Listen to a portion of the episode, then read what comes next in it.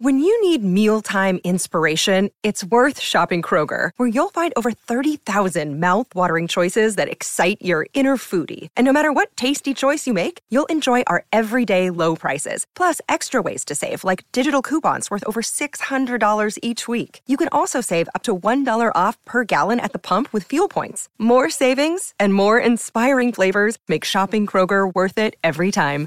Kroger, fresh for everyone. Fuel restrictions apply. Welcome to the Go Big Redcast, the Husker Fan Sports Show with Dave, Honky, Mac, and Boomer. Welcome to the Go Big Redcast. I'm your host, David Gaspers, and I'm with Honky. Well, last week was not a total loss. My Octo pick came through big time, and I'm ready to take the overall lead in the Redcast Pick'em. All right, Boomer. Just like to remind everybody, Nebraska ball is now 2 and 0, so start booking your tickets to San Antonio early, Husker fans. There's no time to waste. and Mac. Redcast fans, I am happy to announce that my winning season has continued as I've switched allegiances to prep football, as my nephew has his football team in the championship game coming up this Thursday. Go Hawks! Not Iowa Hawks, but like the St. Rims and Mary Hawks. They're also oh, from Iowa, okay. though, aren't they? Yeah. Incidental. They wear black and gold, Mac. Mm. I don't know. No, they wear blue and uh, okay. white, oh, like oh, Creighton. All right. I'll, I'll let it go. Do they give like right, five year extensions on on their uh, on his contract? well, he's in his second too, season. It's interesting you ask okay. this, and here's a funny point about that, or not funny, but maybe serendipitous. Okay, so he's in his second year coaching there. He's a former quarterback at that same program where he himself won ah. a state championship, right? Oh. Second year, oh. he's got him undefeated, and they're going to the championship game. Also, his most recent coaches clinic inter- uh, interaction was with one Mr. Scott Frost, who was doing the coaches clinic at UNI. So, yeah, I guess it's pretty much yeah, a well, done deal. All adds. How's that for a hot take?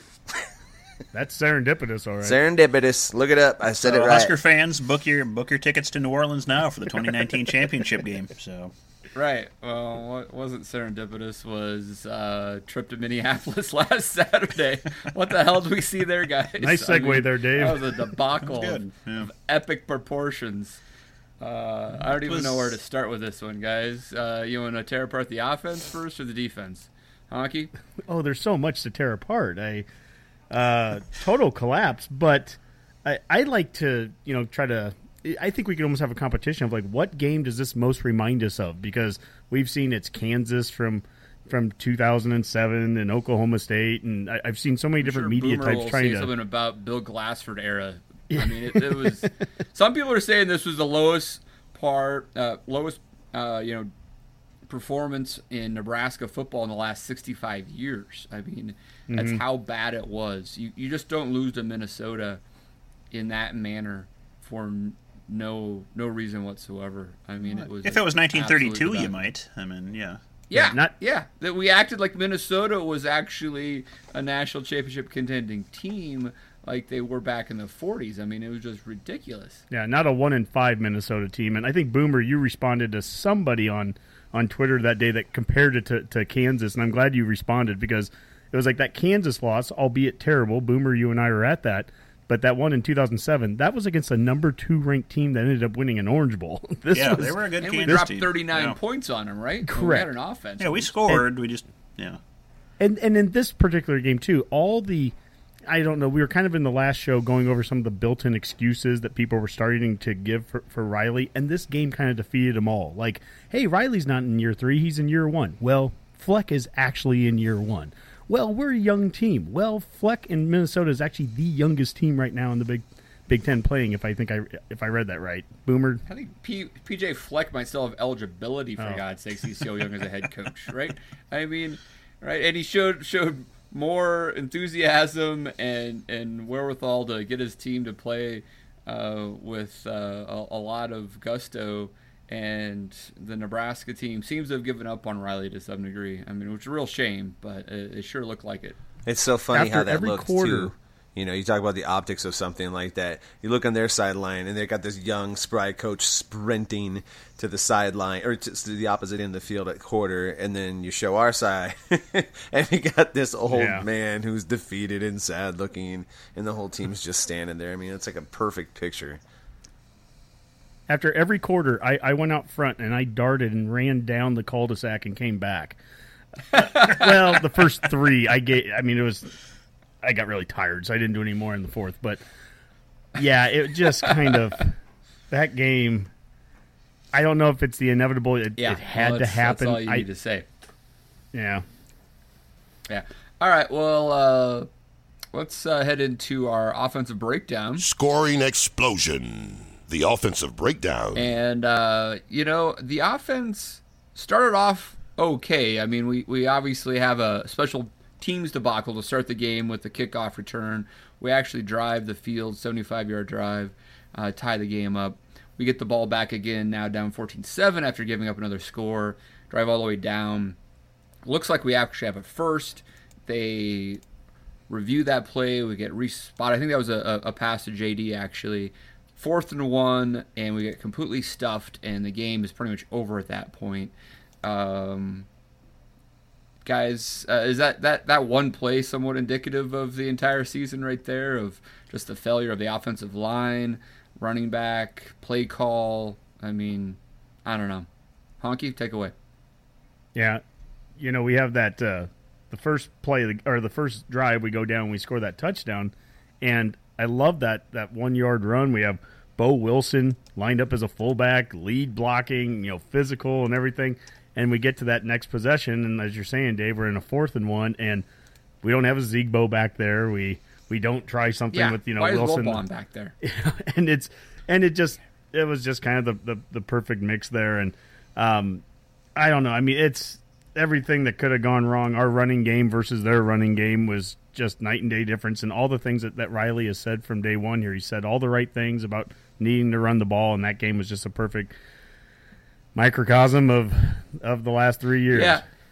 You know, it, it's amazing to me that I mean we've talked about this ad nauseum about you know what Riley says and then what we actually do, but it, it really shows up just in I mean, and it can't just be all on Tre Bryant getting injured, but the Minnesota running backs, I mean, they wouldn't get uh, you know tripped up. They they were able to get out of those those arm tackles and all those little things, you know, and uh, I think Devine Ozigbo's a all right back, and same thing Wilbon, but they can they'll go down with the wind blowing them over. It feels like compared to those Minnesota backs. I mean, I don't know how that's just instinct or whatever, but it, it's frustrating to to see our running game struggle that much on all facets. The the line's horrible, uh, but I, no one really stands out in that run game. Period.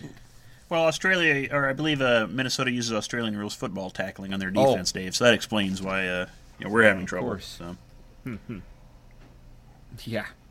but All right, guys. Anything else on the uh, offensive breakdown? You want to Well, talk about Spielman? I do. I mean, I want to at least bring up some of the good things there. And Spielman, obviously, that kid, he is just he. It's not just the talent. It's not just him making plays. He's he's playing hard to to the end here, and and we need more players that that are that are going to be you know doing that same thing. Just I, I think I saw the same. Some of them are the defensive guys. I guess I'll hold off till that that segment. But we've got some guys that are still playing hard. Spielman definitely was one. The quarterback situation was unique here because obviously it's the first time this year that we've seen real meaningful minutes out of POB, and and it was interesting because Lee didn't have a bad first half. I mean, completion percentage wise and all that, he was doing okay. But but POB, I actually I like what we saw out of him. He came in there with very little prep time, and pretty much about a minute before the start of the second half, they're like, "Hey, you get out there," and, and he did.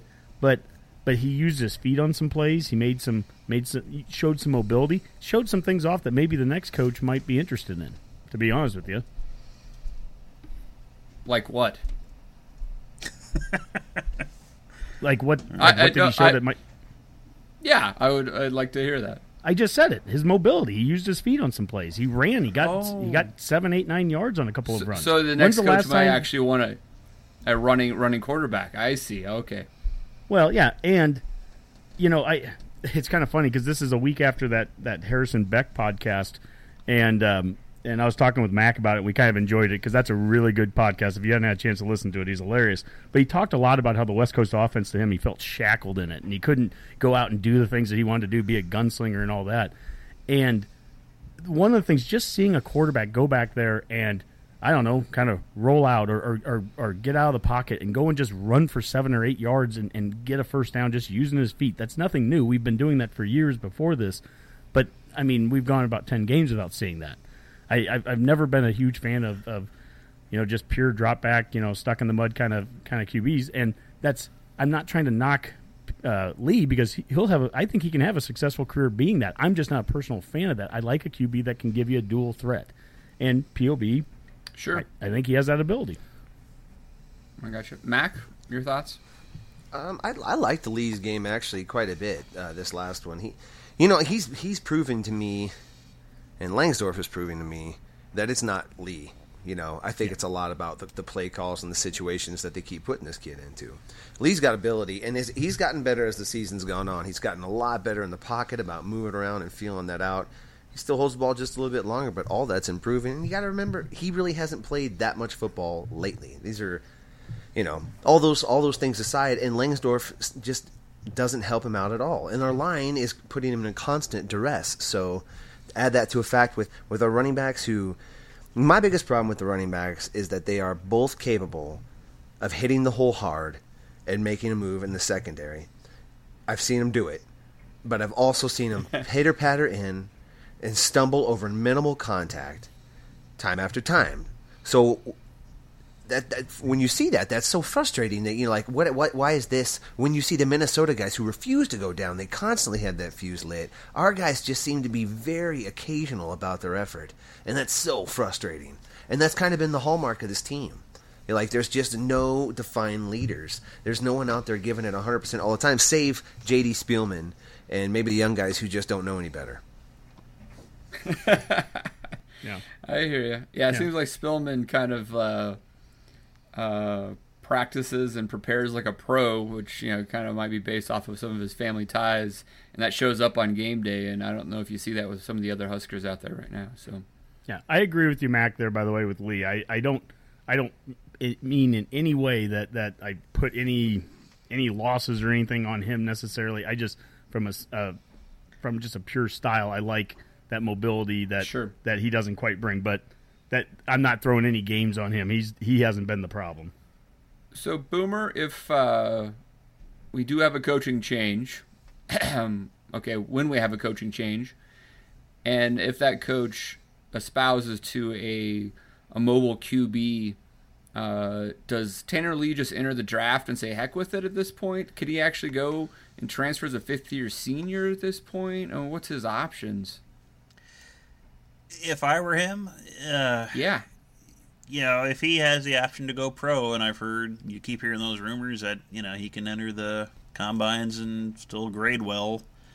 Yeah, I don't see why he wouldn't at this well. point. I mean, what what good is a transition year going to do him with a new system again, new line, and then against a really hard schedule next year? Let's be honest, what it is. So, is it going to do him any good to stick around and stay? I I don't think so, to be honest with you. That's just my my gut impression. Yeah, I don't think yeah. there's a chance on this Earl. He he's proven enough. You know, he's put enough on film this year to to warrant his invitation to the combine, and he's the kind of guy who will shine at a combine. And that, and he's got all these people already behind him, the Mannings. You know, even a guy like you know Devaney that seems to seems to have a reputation for knowing talent. Um, you know, I think it would be ridiculous, like you said, Mike, to either stay and try to learn a new offense that isn't suited for him, or transfer and try to learn, you know, some new terminology to put some, you know, risk getting injured too. Third offense, essentially. You know, it's right? it just doesn't make any sense. He, you know, I think he's he's probably gone, and that's okay.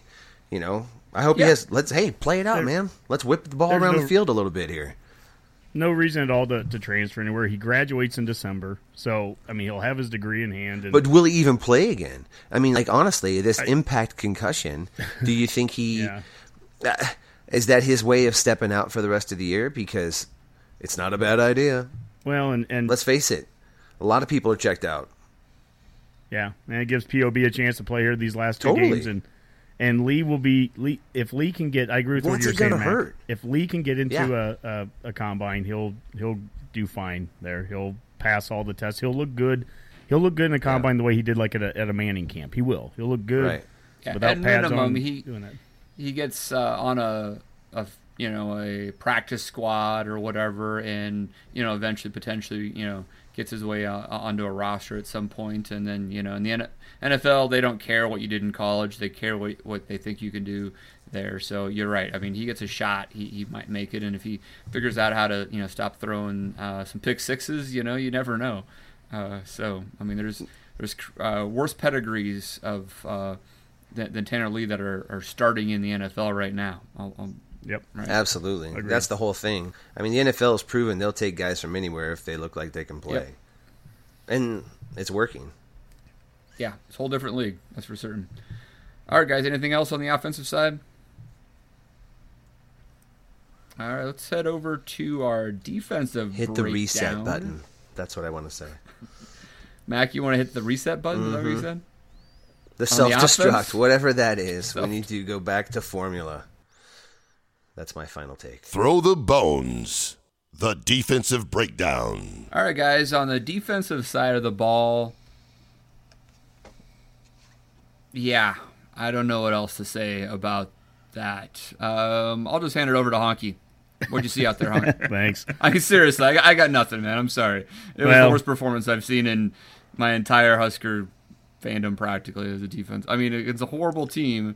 We gave up 54 points, 409 yards rushing.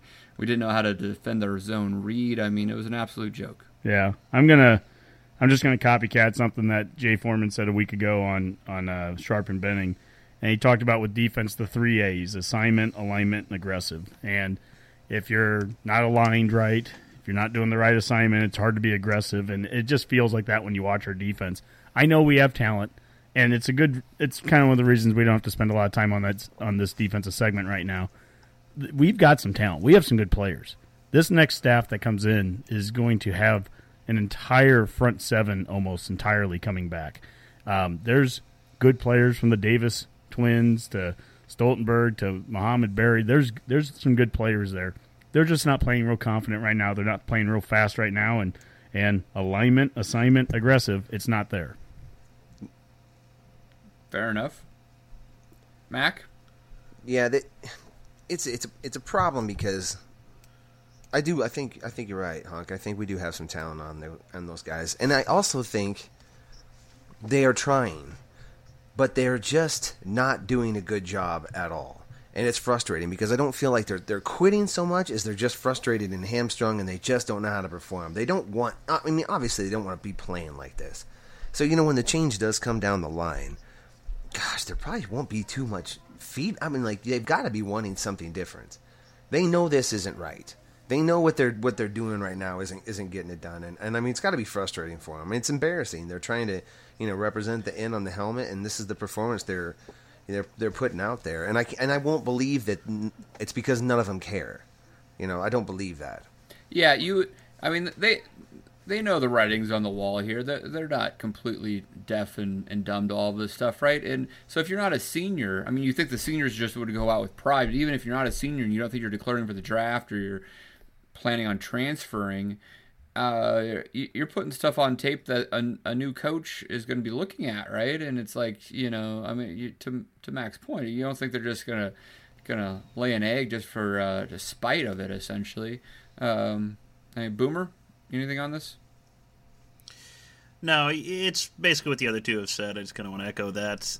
They just look like they have no idea what they're doing. Uh, you know, whether it's just a result of the field hockey tackling system we instituted last year, or whatever it was.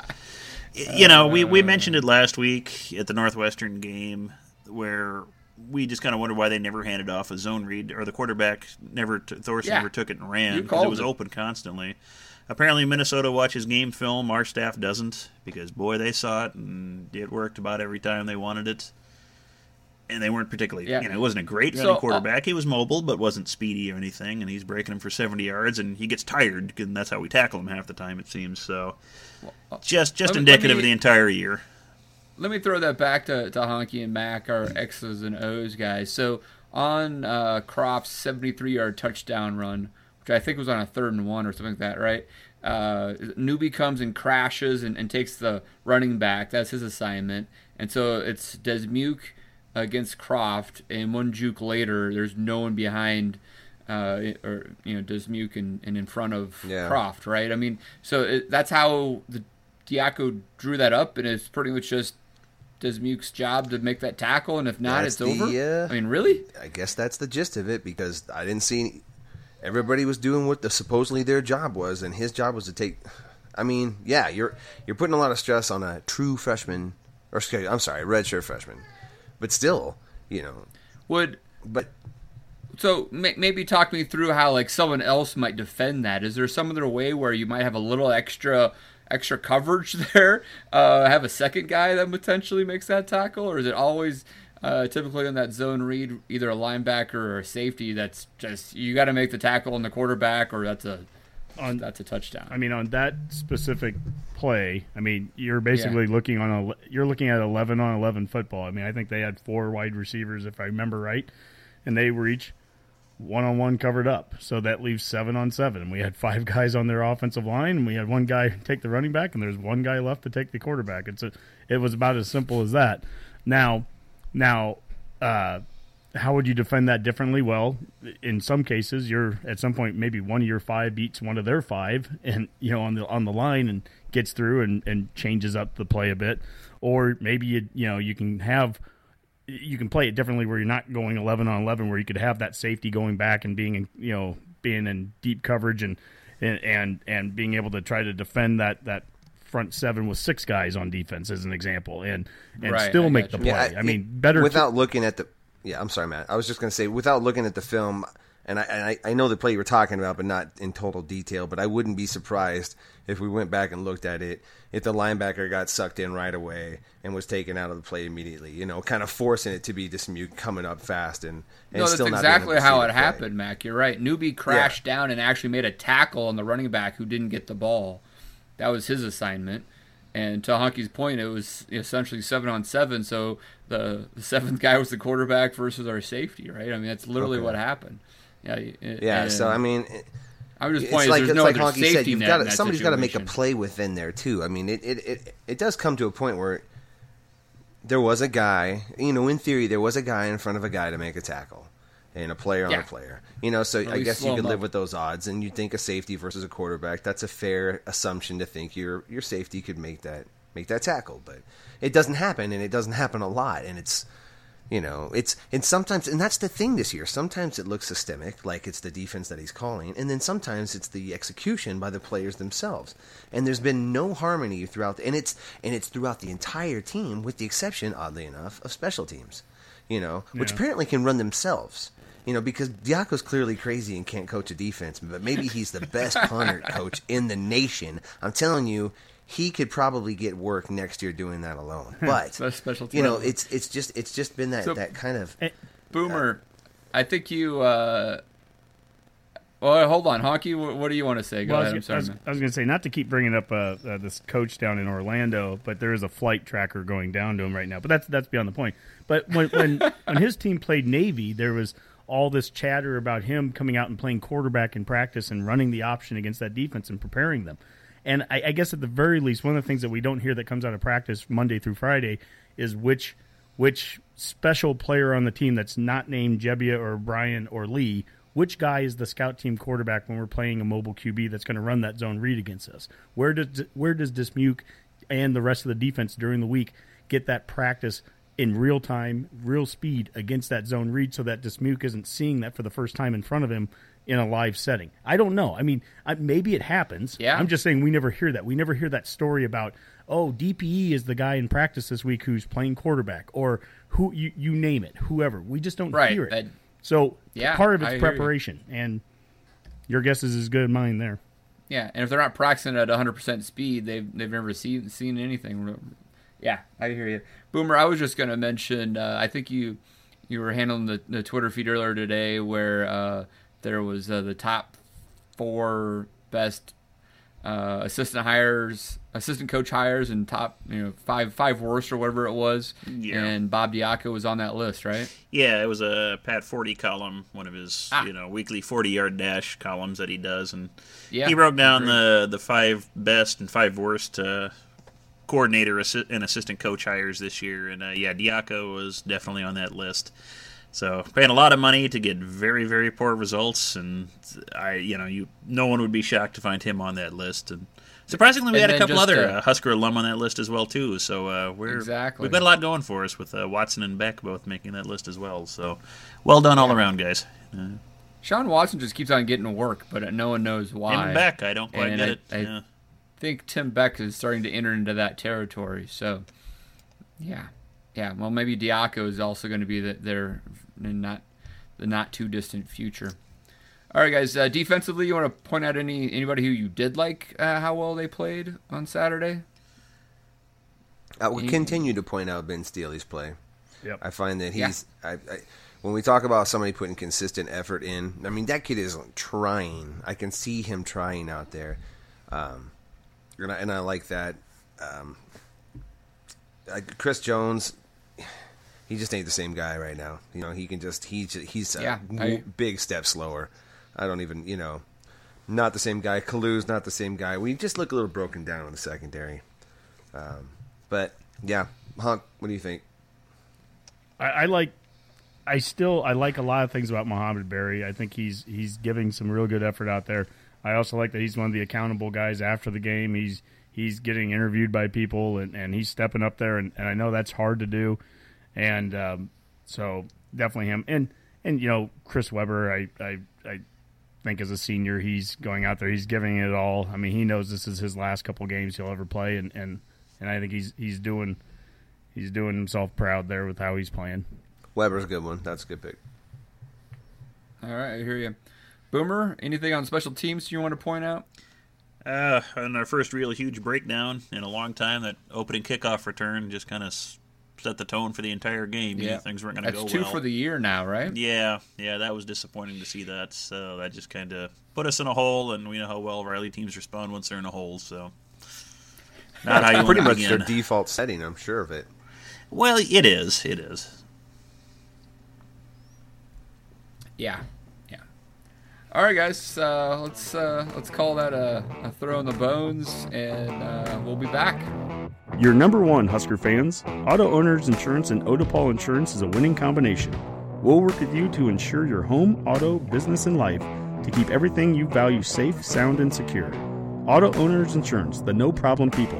Call Odepol Insurance in York, Nebraska at 402 362 3380 and tell Alan the Redcast sent you. And now, scarlet colored glasses. All right, guys, we'll be uh, talking all things Husker football here with scarlet colored glasses. But first, trivia time. Trivia time. Take it away, Boomer. All right. Uh, given the distinct possibility that we may have a new coaching staff next year, I wanted to take a look and just to get, kind of give everyone a heads up of what we could expect. So, Nebraska has had 32 head coaches, depending if you count the first three or not as official head coaches. So, I'm asking you, how many of them had a winning record in their first season at UNL? And are you counting the first three or not? yeah? Why not? Let's give them credit. Okay, so thirty-two total. Fourteen. Well, how many total coaches did you say there were, Boomer? Thirty-two, if we're counting our first three unofficial coaches.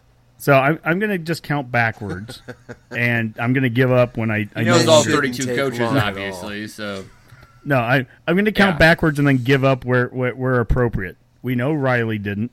We know Callahan didn't. Pelini did. Um, Solich did. Osborne did. Devaney did. That's four. And once you get past that, it becomes. I don't 14. think. Uh, yeah, Jennings, so uh, Glassford, no. Two, is that right? I'd say there's probably about five, five or six coaches in that 40s and 50s. They didn't. And then you get past there, you get into the Ewald, Jumbo Stiehms, and all that stuff. I'm, I'm Steen or whatever. I'm going to say ten. I'm going to say, I'm going to say twenty-one. Ooh, nice high number there, Dave. I like it. Well, I'm just doing the math. Honky, we went by six coaches, and four did, two didn't. We went down to 32. So if you expound that out, it's somewhere around 20. So I don't know that it would follow the same trend throughout the years, but it could. Well, you know what? I have no other better reason, Mac. You're probably no. I like I liked how you extrapolated your stuff there, but I was like, well, that's uh, uh, you know reasonable. What? Actually, I think you know what, Dave. I think you're probably right. There, there's you basically. All right, I've got someone on my side. You basically have about probably four or five coaches in the 40s and 50s that didn't. You have the two coaches recently that didn't. Seven. Ah, uh, you know what? Uh, 24. Yeah, that's a good. I'm saying Price is Right rules. Yep. So I'm gonna go with 24. 21. And I'm not gonna name them, but 24. Mac, did you have a, Mac, did you have a pick? Uh, yeah, 14. 14. Michael. Okay. Sorry. I don't know. I never know. That's true.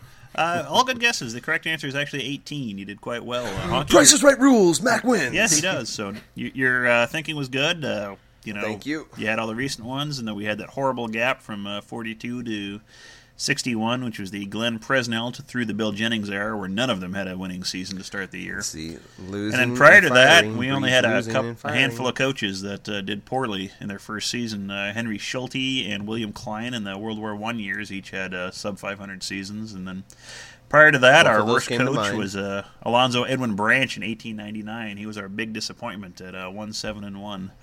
And uh, T.U. Wow. Lyman and J.S. Williams were part-time coaches back in 1891 and 1892 when they both had 500 seasons. But overall, what most of the... our first-year coaches have done quite well here at uh, dear old Nebraska U. So plenty to look forward to here, Husker fans. Well, that's I wonder how the they got that job as a part-time coach at the university. Well, I know, like for example, our very first coach, Langdon Frothingham, he got the job because he happened to have a football. Hmm. So he, sometimes that's all what you had. They were looking yeah, for. You didn't, yeah. you didn't have a whole lot of choices. You know. It was also, actually a homemade football. It was literally pigskin. he he also brought with him homestead homesteading style tackling. Oh, I'm going to stop. That was stupid. uh, that's hilarious. I, I just awful. stopped right there. Can we can awful, we cut man. that? no, we. All right, guys. Well, let's uh, let's talk all things Husker football uh, before we go into a Penn State preview, which I'm sure is just going to be intriguing. We can take over under on how many yards uh, Saquon Barkley is going to run for on on Saturday in that preview, I guess. But uh, we can just talk a little bit about the, the state of the program here right now, and uh, obviously we're we're alluding to the uh, expected uh, firing and and hiring of a new coach here in the next uh, few weeks. Uh, guys, w- what do you think about B- Bill Moos? And you know, he's sticking to his his guns and not firing a coach during the season. And it seems like he's going to let Riley ride this out. Uh, the press conference today, you know, Riley sounds like a defeated coach. I understand Bill Moos's philosophy on this, but uh, it, almost at this point is it, it is almost detrimental. I mean, it it can't be any bigger of a distraction to fire the guy at this point, right? Yeah, it's not a. I don't know that it's a distraction or, or for this team. I right now, uh, I kind of want to call the dogs off a little bit that are putting all their energy and directing it towards Riley being fired yesterday or tomorrow or two days from now. Yeah, what's the difference? But yeah, right now, I think people need to look at this from the bigger picture and We've alluded to this tonight already a couple times. There's a flight tracker out there, whether it's true or not, doesn't matter. I think we all understand and recognize that there is a call out to UCF. I think we all recognize that at the same time that, that Florida and Tennessee, shockingly, Frost isn't as high on their list anymore because other guys have, have worked their way up. Even though Frost keeps winning, guess what? I think behind the scenes, I think there's a pretty good shot that there's a guy down there that, that's getting a getting a talking to from Nebraska about coming up here. Okay, so when you look at this from the bigger picture, I try to look at this as is you know is are we in dire times right now, or is this actually from an optimistic perspective? Is this one of the better times that we've had in 15 years to make a change? We've talked about how how how sloppy some of the changes have been made. We fired nine win coaches we hire strange guys, you know, that, that, that you weren't expecting, you know, after 40 day, you know, searches. Right now, what do we have going for us? We have a, a, a team in place right now where we have a 15 person recruiting class. Even if it blows up, it's not 25, it's 15. We have a small senior class. So the most guys that are going to be coming back next year are going to be in the junior and senior classes. You're going to have upperclassmen to work with. You're going to have you are going to have um, expectations in place. We're probably going to be four and eight or five and seven. So that coach comes in next year, and even with that tough schedule, goes six and six, seven and five, takes you to a bowl game. This is yeah. a good time to be a coach at Nebraska right now, coming in with a change. Yeah. And if Frost has shown anything in his career, man, he is he's got really good timing, you know, and he's pretty calculated with how he moves around. And like you said, Honk, it is set up nicely. I mean, he could slide in as the savior of the program, native born son, you know, national championship winning coach, yeah. or, um, excuse me, player, soon to be coach. Just kidding, you know, whatever. But no, I mean, it, it would be perfect. It'd be idyllic. You know, let's not put the cart before the horse or any of that stuff right now. Um, you know, getting back to finishing this season out. Um, yeah. show a little heartbeat. So let's uh, uh before we, we leave the frost thing, I guess we can we can talk about the the team if we want, but. Uh, Boomer, I, I think you mentioned uh, before we went on the air at some point Frost agent is uh, Jimmy Sexton, who is agent to like. No, his uh, his actual agent is uh, Trace Armstrong. So I was able to research a little more. So. It, so is that with the Sexton agency though? I don't know if he is or not, but it's the same agent oh, okay. that uh, Les Miles has, and Butch Jones, and I think Urban Meyer, I think, and a few others. So. So, uh, so he does have a lot of other clients. Oh yeah, yeah. It's not just a one-shot agent. Yeah. Okay. pretty big name right, well, agent. That's interesting. Yeah. So. I, I just my point was I feel like uh, there's been some some pretty crazy numbers getting thrown out on how much Scott Frost may get paid if he comes up to, to be the Nebraska head coach. A lot more than what you would expect a group of five coach. Even Tom Herman at Texas probably I don't know what his number was, probably four and a half million, give or take. Uh, well, four and a half million is you know, the norm, but, but I mean, it could be anymore. even higher than that. I, would be kind of, sh- I would expect it to be four and a half million. To be honest with you. Oh but, yeah, and maybe around five. Yeah, but I, north of five. Uh, yeah, that would be low to me. Precedent on that. I'm a little kind of surprised in those numbers. Well, I, I guess I, my point was on that. Really, guys, it, you know what though? That's true. We, we've been saving money on coaches.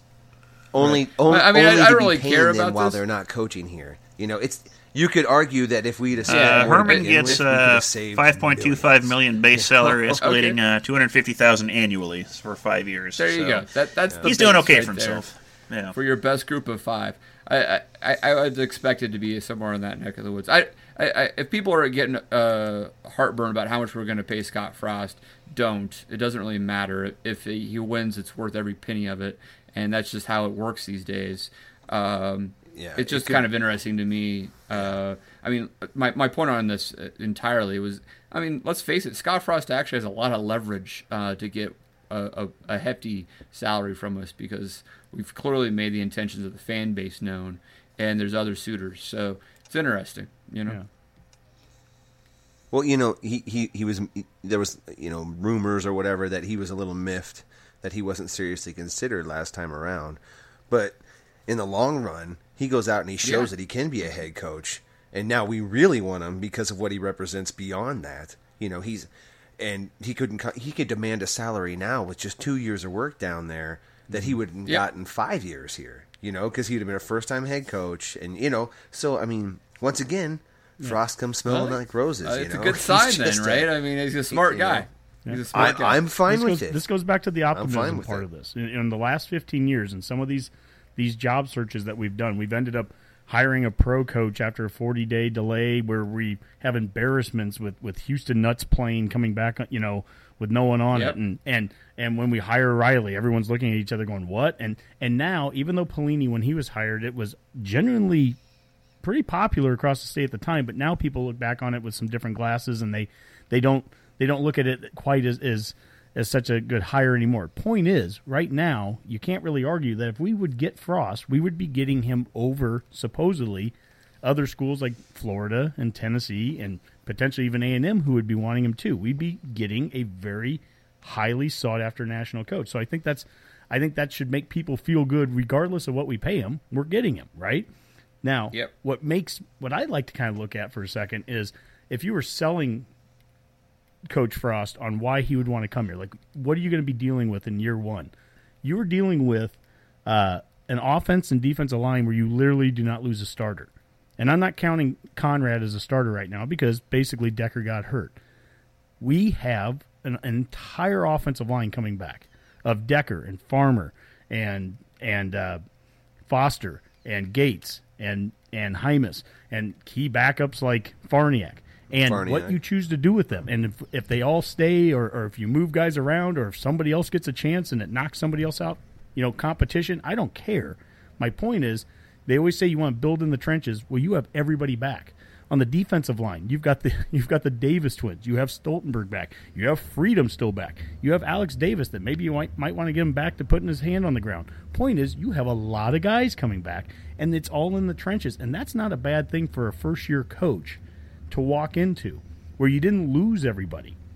And and he's got wide receivers that would fit his system too if it was if this was say a Scott Frost type coach. Yeah. It's really the QB you know, position that uh, has somewhat of a You question mark. Conkey actually made a point that POB might fit uh, well enough. Um, yeah, it doesn't but, have to be super mobile. I mean, McKenzie, the, the, guy they have now, he's mobile and he's more yeah. mobile than any Straight of the guys we have. Speed. Yeah, but he's uh, but he's not a phenomenal runner. You know, he but but that offense has proven, you know, if they can get six, seven yards, it can still be a very effective running game. It can be a very effective threat, and they can still move the football. So, I mean, that's yeah. really all that we have to duplicate. And I think we might have guys that could do that. And Honk, you were talking about a, a dude from. Uh, uh, there's an Iowa Western QB right Western. now that that yeah. you could kill two birds with, with yeah. one stone. We can get back into the JUCO market. We can we can get into the Iowa Western JUCO market, 50 miles away from now or away from here, and and just get another guy that competes. The point is, there's players you can do. You don't have to just sit there and wait two or three years to get a guy. You know, the JUCO market can can help you with specific spots like that. But you mentioned it, Mac, the wide receiver position. Hey, Coach oh, Ross, yeah. you're you're walking into Stanley Morgan coming back, and you've got to do a little bit of recruiting. Not that this should be a hard recruit, but but you need to do a little recruiting with a guy like Spielman, guys like T- Tyjon Lindsey. You don't want to lose some of those younger guys. But you've got some talent to work with there. You have a boatload of tight ends. You've got all four running backs coming back. And on the defensive side, the linebackers, you've got Mo Barry and, and guys like Avery Roberts that have been redshirting, or uh, actually, he hasn't even redshirted, but he's barely played. Guy Thomas has been redshirting. There's players. This is not, you're not walking. This is where I'm trying to get back to the optimism piece of this. Yeah, you're not we can give some credit where spot. credit's due. Riley Riley's leaving this job, regardless of our record in prestige or whatever. He's leaving this job, I feel like, in a much healthier state than what Pelini left it for him. Just from roster management, for and, sure. And even yeah, talent. absolutely. That's all been meticulously handled. I mean, that is one thing you can give this staff. They are meticulous and detail oriented, and they they brought our recruiting up to uh, the state of the art. You know, our, our social media game is strong under this staff. So Frost will walk right into that, and that might be something too. A young coach like that who doesn't have that kind of experience or staff built up will really appreciate that. But you know, so, that's, that's neither here nor there. But I'm just saying, what, like Riley says, it's just the games we can't figure out. But that other stuff, he's dynamite, man. He should just be a consultant. And Mac, Mac, for that's, back that's, room. That's important. There is that we are in better position personnel wise than we were three years ago. I, will be the first one to admit that, and that's still not that's still not a point to say, well, then if we if we would turn around we go nine and three next year, then we shouldn't have made a change because we're doing it with Riley's people. No, it's not gonna.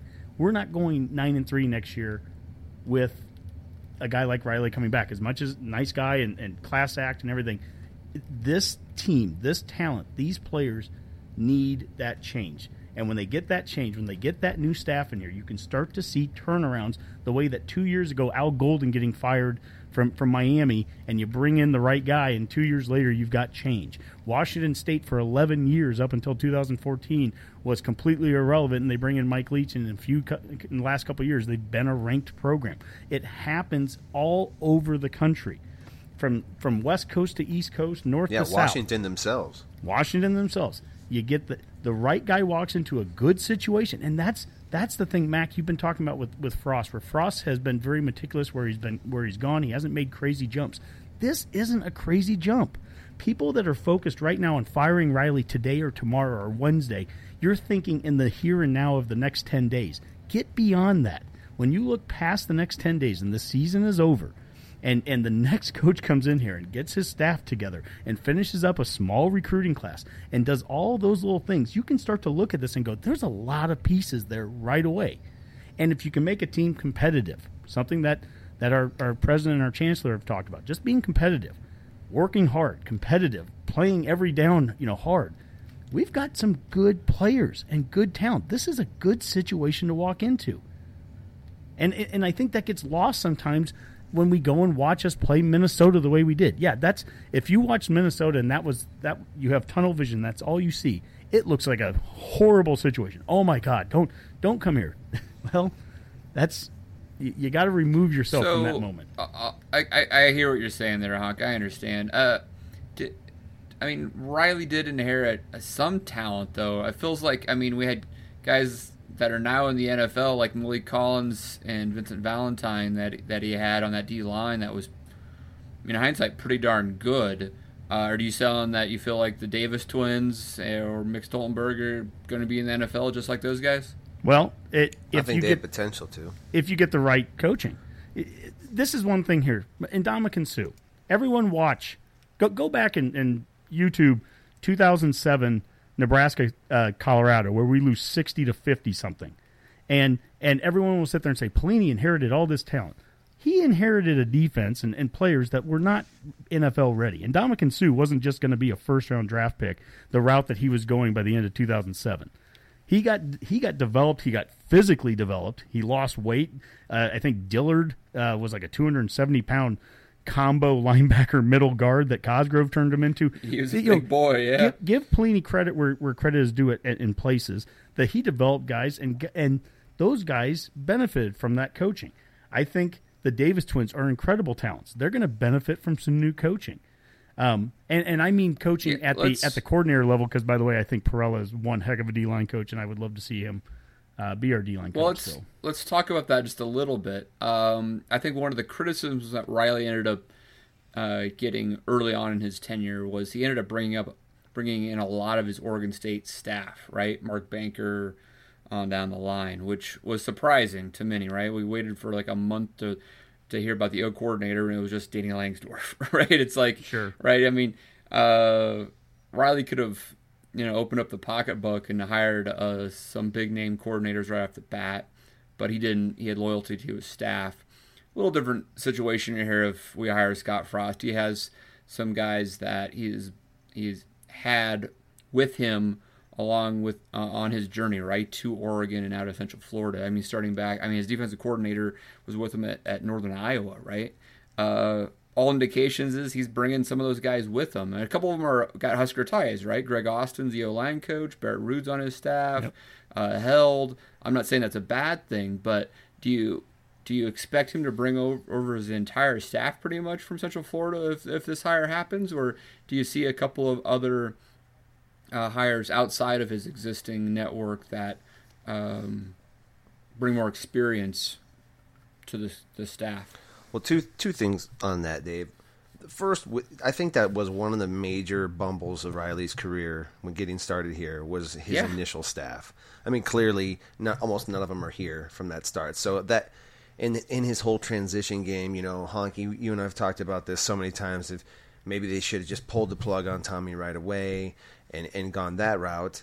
And at the same time, they're they're dealing with this sort of toxic environment with the team, and so they don't want to maybe make too many changes because Tommy was so well liked. You know, it was just it was just it was exactly the kind of mess you don't want to walk into as a coach, and and it and the results were what we have right now. Um, Frost coming in. I think yeah he'll probably keep a lot of the staff. I think it's it's probably likely that he'll hire some new new people as well. You know, I think he's gonna I think he's gonna take the process really seriously and, and interview people for the jobs that he thinks he'll do the best job. I think he is he is serious about winning. You know, and and I think he'll take loyalty to a point if he thinks the guy's good enough. But uh, you know, Frost is uh, he's pretty focused on it. I'd like to have him. Honk, thoughts on that at all? No, I mean I I agree with everything Max said there. I again, I just I think this is a good situation for a coach to walk into right now. You finally have expectations for an incoming coach at at, a, at the proper spot. Instead of replacing a nine win coach, which has happened two of the last three times, now you are going to be replacing a four and eight or five and seven coach, and you're going to come in with everyone saying it's a hard first season. So if you can go six and six or seven and five and make it a bowl game, that's going to be genuinely speaking, that's going to be looked upon as a positive. Those are good things. I think Riley, let's give credit to where credit's due to from a culture perspective. Riley's going to go out as a class act. And I think Riley and, and, and athletic director Moos are going to handle the next week and a half with class, with dignity. Another reason why I'm glad we're not just firing him just to fire him, just to just to, to quench the blood of some you know some angry fans out there. That's that's Riley. Riley has not. He will go down. I think as a as a special coach here for three years, where he has helped transition us probably out of some of the spots we were in three years ago. He's left it in a better position than he took over, but he can't take it from this spot to the next level. That's the difference.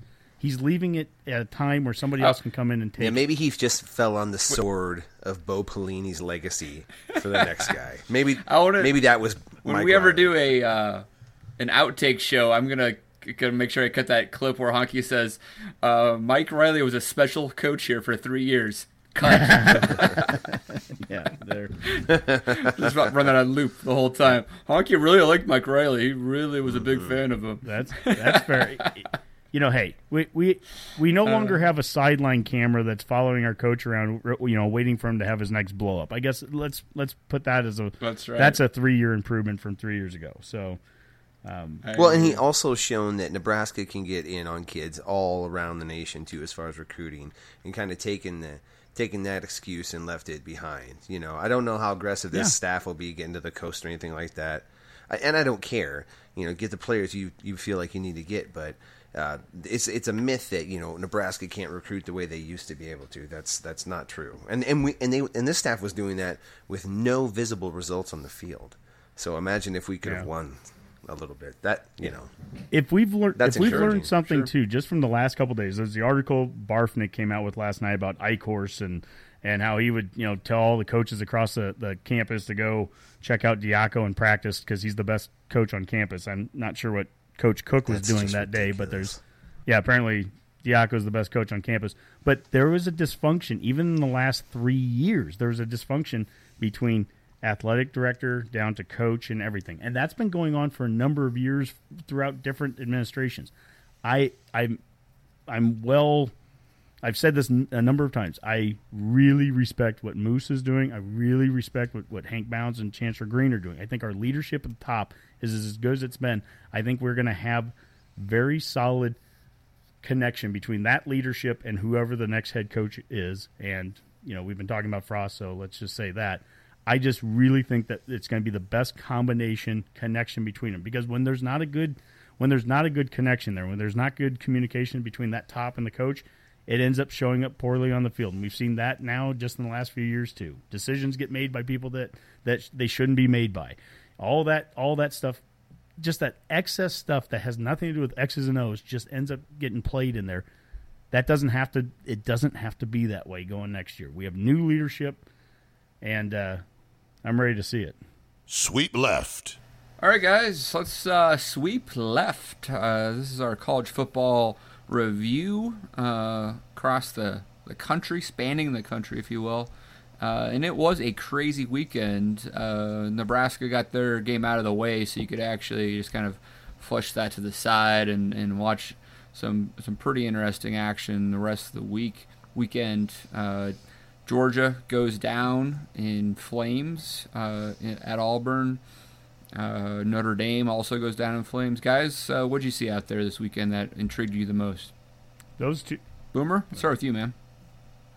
Well, you know, a couple things that just the terrible performance that Georgia had. I mean, I guess we're used to Mark Richt screwing up a game or two a year when they look like they're about to break through and take that next step, and they never did. You know, I guess we would have called it Clemsoning years ago, but maybe it should be maybe Georgia it wasn't now. Richt. It was yeah. Georgia. It might well be. I mean, I, I they looked so much better than that the rest of the year, and then just to come out and just totally lay an egg against Auburn like that was just kind of incredible. And Miami, I've I've been doubting them a lot of the year. I I haven't been impressed with a lot of their wins, but geez, did they dominate that game? I mean, that wasn't even close against what everyone I think thought From the was opening a good Notre gun. They team. were the better Yeah. team right away. Yeah, I Yeah. mean they were, that game wasn't ever really in question either. It was just kind of those were two distinct uh, distinct beatdowns we saw from some pretty highly ranked. Only teams. thing that didn't come through at one point, Georgia was losing, Notre Dame was getting blown out, and Alabama was down. Uh, Of leave it to the Crimson Tide to make their fourth quarter comeback. Honky, what did you see in that game? Oh, in the Bama one.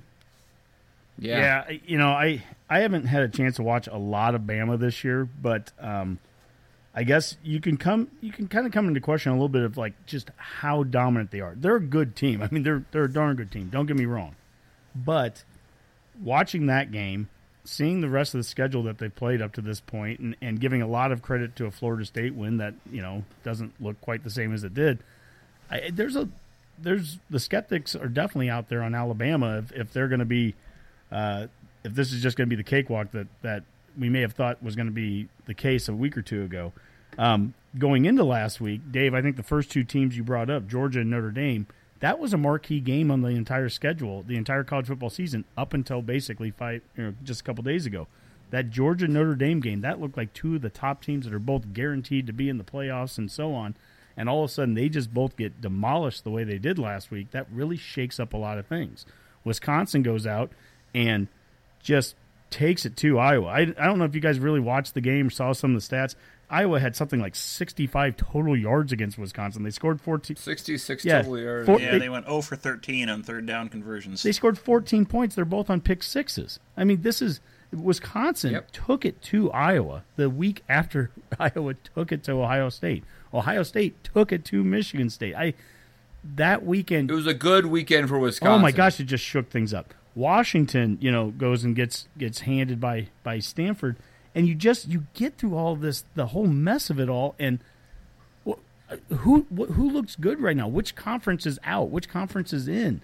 The Big Ten looks like you know if it's Wisconsin clearly's in, but if they lose, are we totally out? Who knows? Is the is the Pac-12 Yeah, done it, it it could be a 2007 all over again, depending how this shakes out the last couple of weeks. But Pac-12 looks like they're in a tough spot. Big Ten's depending on Wisconsin right now. I think Oklahoma looks pretty good in the Big 12 if they can keep this up. And then you have really the uh, potentially the SEC championship game and the even with how bad Georgia looked, uh, if they beat Alabama, they might get it back in. And then the ACC championship game, where Clemson and Miami's already clinched, uh, could be de facto uh, elimination games in the playoff. yeah. Notre Dame's gone; they they don't have anything. So interesting. All right, Mac, anything on this? No, I will say though, I was I was excited or not excited, but I was uh, I really enjoyed the uh, Notre Dame Miami game. Miami really impressed me. Their speed on defense, man, they looked like the good old times back in Miami, flying around, smacking people. They just totally outran Notre Dame. I mean, and then they were strong at the the point of attack on defense too. They were they were sharp, and they were just playing with the kind of swagger and confidence that you see from the good you know U teams. So cool, it was cool. Yeah, keep in mind that's uh, a lot of the same players that uh, we played just a few years ago and actually beat Yep. uh, in Lincoln, right? Right, but there's an example of a guy who, you know, R- Richt comes back and knows their culture and kind of sparks that back, and you start Yep. seeing it in the players again. That that's that looks more like a Miami team than it has in Second years. year. Did, Yep. Honky? Did you guys see? Uh, somebody posted it- the the top five from the 1995 season, and who those top five were. And in Florida and Florida State, obviously they're not you know they're not you know vying for any playoffs right now, but they're each three and six. Obviously, you have Nebraska. They, that was one of the top five that year. Tennessee just fired Butch Jones, and then Colorado is back to five and five after having a good season last year. Just, uh, just kind of a, it's just the state of college football right now. Just teams have changed, but it, it the Florida and Florida State that is nuts to me. They are, they are six and twelve this season, and Miami, the one that had Yeah, struggled. especially Florida State. I mean, it Oh makes yeah, no sense and Miami, who just in the last few years they've been the one that hasn't performed out of that state. Boom, here they are. They're Yep. they're lo- they're looking sharp. Yeah, outside of Florida and Florida State, the state of college football in Florida looks really good. I mean, Lane Kiffin's got Florida Atlantic going. You got uh, Butch Davis got Florida International. They're playing this week, actually. Obviously, Scott Frost, Richt. I mean, it, it's that's pretty intriguing stuff. Uh, no doubt. the pod predictions. Uh, all right, guys, let's uh, head into games of the week. Uh, Boomer, how'd we uh, fare last week? I think you're going to remember this one for some reason. I do. Yeah, it was a it was a mixed bag for some of us. Uh, McGuire, he went five and five. Uh, Dave, he went seven and three on that. And uh, Boomer and Honky both both went eight and two, and depending what credence you want to give on the Octo pick of the week, so uh, Honky did get that. However, he did pick Nebraska to win the game, so I think that kind of cancels each other out. So we're kind of breaking even again there. So if anybody takes Nebraska this week, I, I might give them eight points just by myself. But I think we should also point out that on the Yahoo pick'em, out of all of us, I'm actually leading when you include all the games. I know, Um, I know the small right. sample size makes you guys look pretty good, but let's be realistic.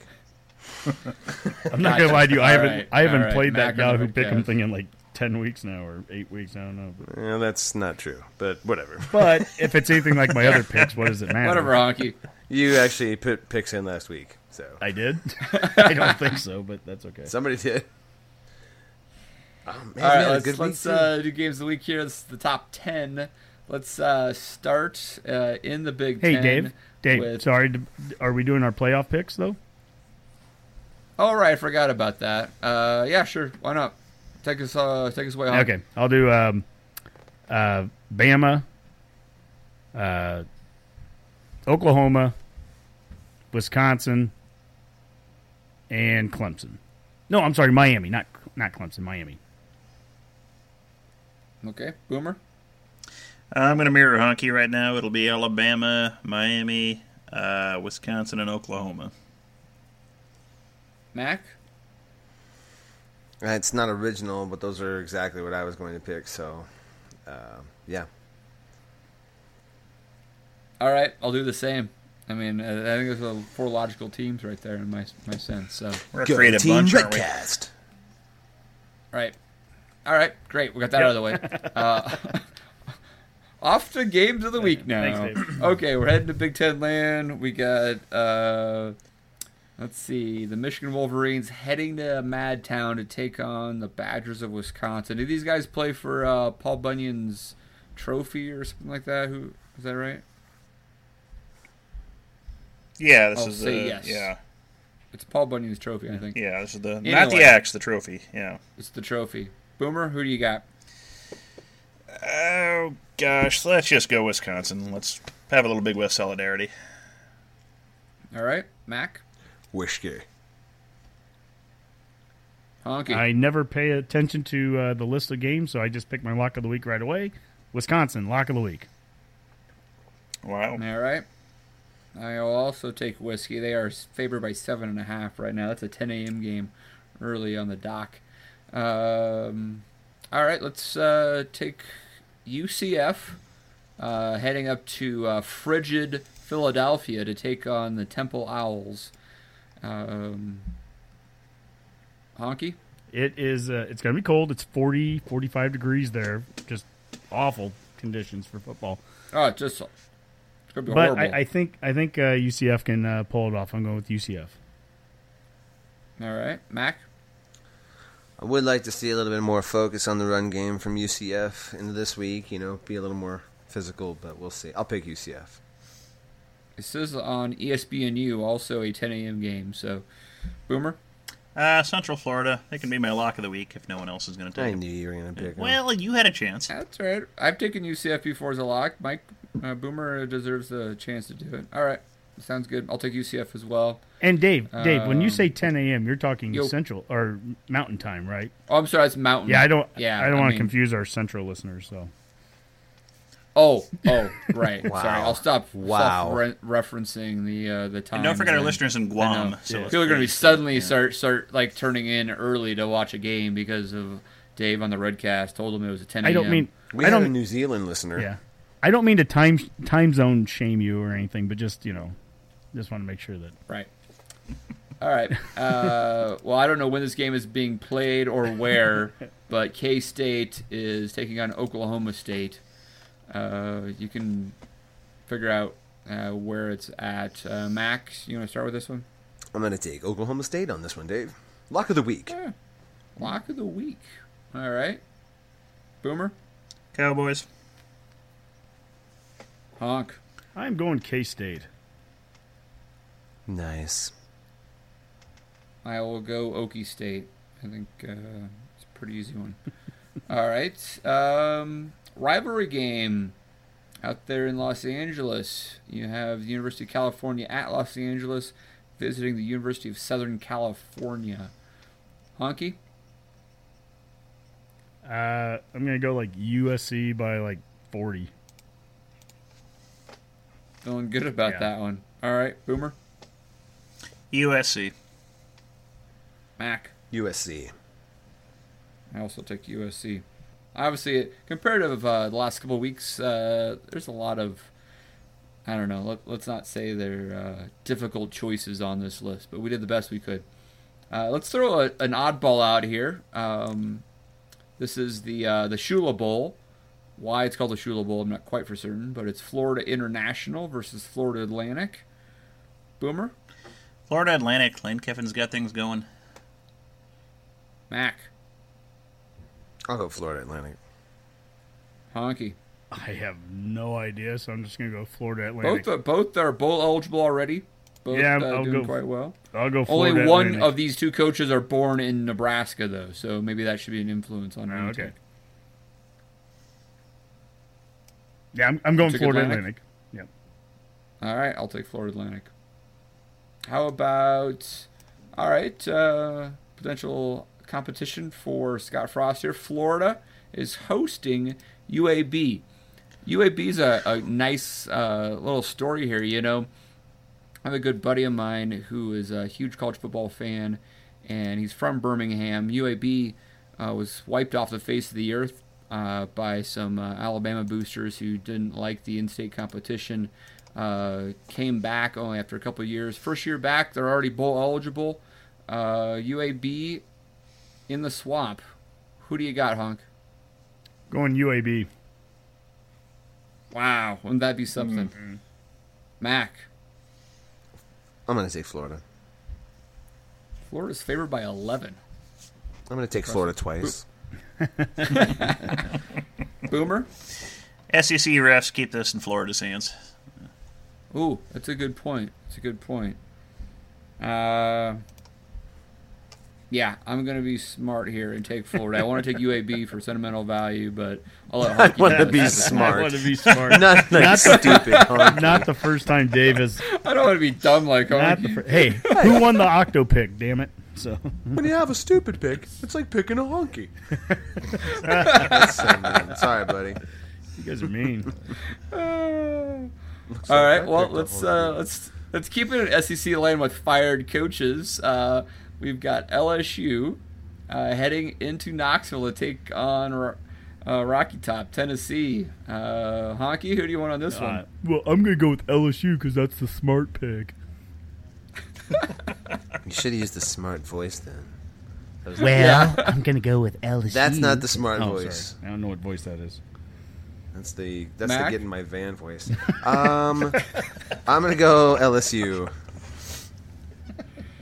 All right, Boober. Well, I believe in this matchup of two quality SEC teams. I will take the Louisiana State Tigers. Oh. All right, I'm taking LSU, and that's the lock of my the lock of the week for me. That's that's an easy one. No faith in Brady is Hoke there as interim, Dave. No, no, it, it, I didn't even know he was on staff. Did they just? Pull I him didn't out either, to be honest stands with on you. this one? Yeah. I mean, well, hey, let's think about that for a second. So Brady Hoke gets fired at Michigan. I think he takes a year off. Yep. He goes to Oregon, gets fired at Oregon, and now he goes to Tennessee, gets fired at Tennessee. He goes from head coach to defensive coordinator to like probably like defensive line coach. I mean, he's going to be like special assistant to someone who gets fired next year. The guy's poison, obviously. And he's and he's coaching against Ed Orgeron, who's also the master of that. So it's brilliant. Yeah. Good point. I mean, they put Lane Kiffin on that staff and they're set. Well, he he coached at Tennessee, so Oh yeah, there we go. That makes oh, all the kinds of connections sense. are all over. All right. Well, the next game's for you, Honky. Okay, Uh, it's Wyoming. The Bulldogs of Fresno State Yes. versus Wyoming. In Laramie. You know how high that place is. Seven thousand some feet. I'll tell you. Can I go first? Yes, please. Oh, I am taking the Wyoming Cowboys, and uh, this is my second lock of the week. Second lock of the week. Thank goodness. Uh, Fresno's actually favored by a point. Both both are seven and three. So Boomer.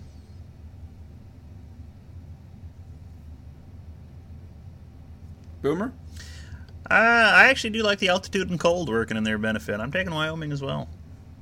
It's always pretty to watch a Wyoming game on football, you know, on TV. You know, have a little snow and whatnot. Outside of their uniform choices, yeah, those are. I'm going to go with the Cowboys. All right, boy, Fresno's played pretty dang well, but gotta take the home team here. I'll take Wyoming as well. Um, all right, and another one just for Honky. Uh, Purdue heading to Iowa City, to take on the Hawkeyes. Honky, please indulge us. You know, I I think Purdue's no, God, I can't even do it. I'll go with Iowa. You know, yeah, Iowa. Not not a lock of the week though. Oh, uh, my third lock of the week uh, is Iowa.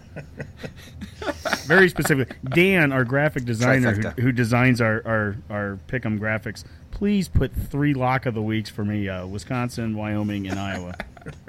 As those are meaningless anyway. Yes, absolutely. We've never really assigned a value to getting the lock of the week right Zero. or There's no double points involved. We don't even keep track of them.